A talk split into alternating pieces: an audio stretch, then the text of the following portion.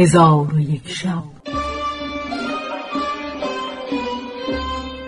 چون شب چهارصد و بیست و سوم برآمد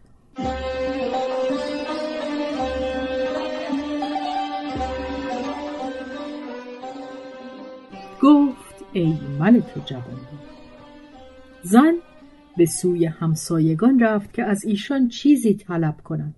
راهش به خانه زنی افتاد که او را می شناخت چون آن زن حالت او را بدید برخواسته دست او را بگرفت و بگریست و به او گفت تو را چه روی داده؟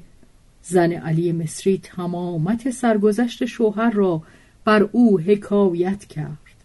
آن زن گفت غم مخور و اندوهگین مباش که هرچه بخواهی من بی عوض تو را بدهم. زن علی مصری به او گفت خدای تعالی تو را پاداش نیکو دهد. زن همسایه معونت خرج و هزینه یک ماه به او بداد. زن علی مصری آزوقه گرفته به منزل خود بازگشت. چون شوهر او این حالت بدید بگریست و به او گفت اینها از کجا آوردی؟ گفت اینها را فلان زن به من داد و به من گفت تو را به هر چه حاجت افتد از من بخواه. علی مصری چون این سخن بشنید به زن خود گفت اکنون که از برای تو چنین وسیله پدید شد من به جای دیگر می‌روم. شاید خدای تعالی ما را از این توهی دستی برهاند و گشایشی به من عطا فرماید. آنگاه زن را دلجویی کرده فرزندانش را ببوسید و گریان گریان از نزد ایشان به در آمد و نمی‌دانست که به کدام سوی رود و اندوهگین همی رفت تا به شهر بولاق رسید.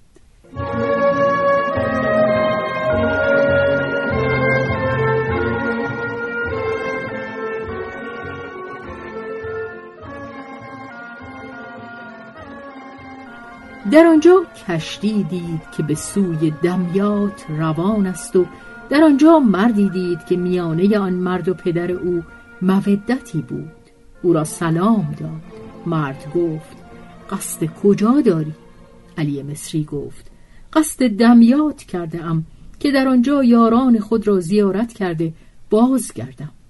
آن مرد علی مصری را به خانه خود برده او را گرامی بداشت و از برای او توشه راه مهیا کرد و چند دینار زر به دو بداد و بازش آورده در همان کشتی که به دمیات روانه بود بنشاند. چون کشتی به دمیات برسید علی مصری از کشتی به در آمد و نمی‌دانست که به کجا رود. به حیرت این سوی آن سوی همی رفت که ناگاه مردی از بازرگانان او را بدید. دلش به او بسوخت. او را به خانه خیش برد. علی مصری دیرگاهی در نزد آن بازرگان بود. پس از آن با خود گفت تا چند در خانه مردم بنشینم؟ در حال از خانه بازرگان به در آمده کشتی دید که به سوی شام روان است. به همان کشتی بنشست. چون کشتی به ساحل شام رسید.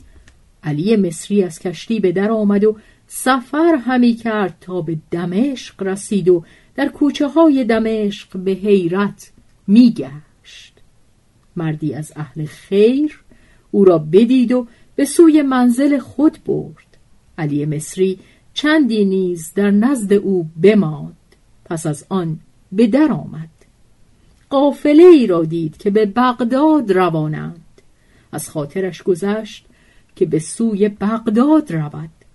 با آن قافله بیرون رفت.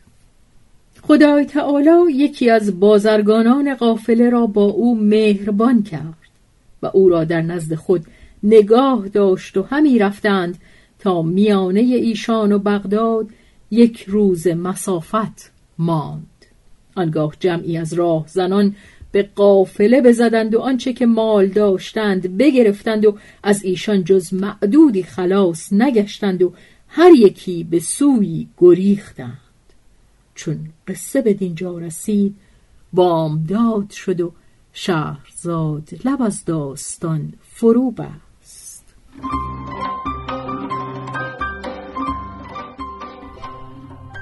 به روایت شهرزاد فتوهی تنظیم از مجتبا میرسمیعی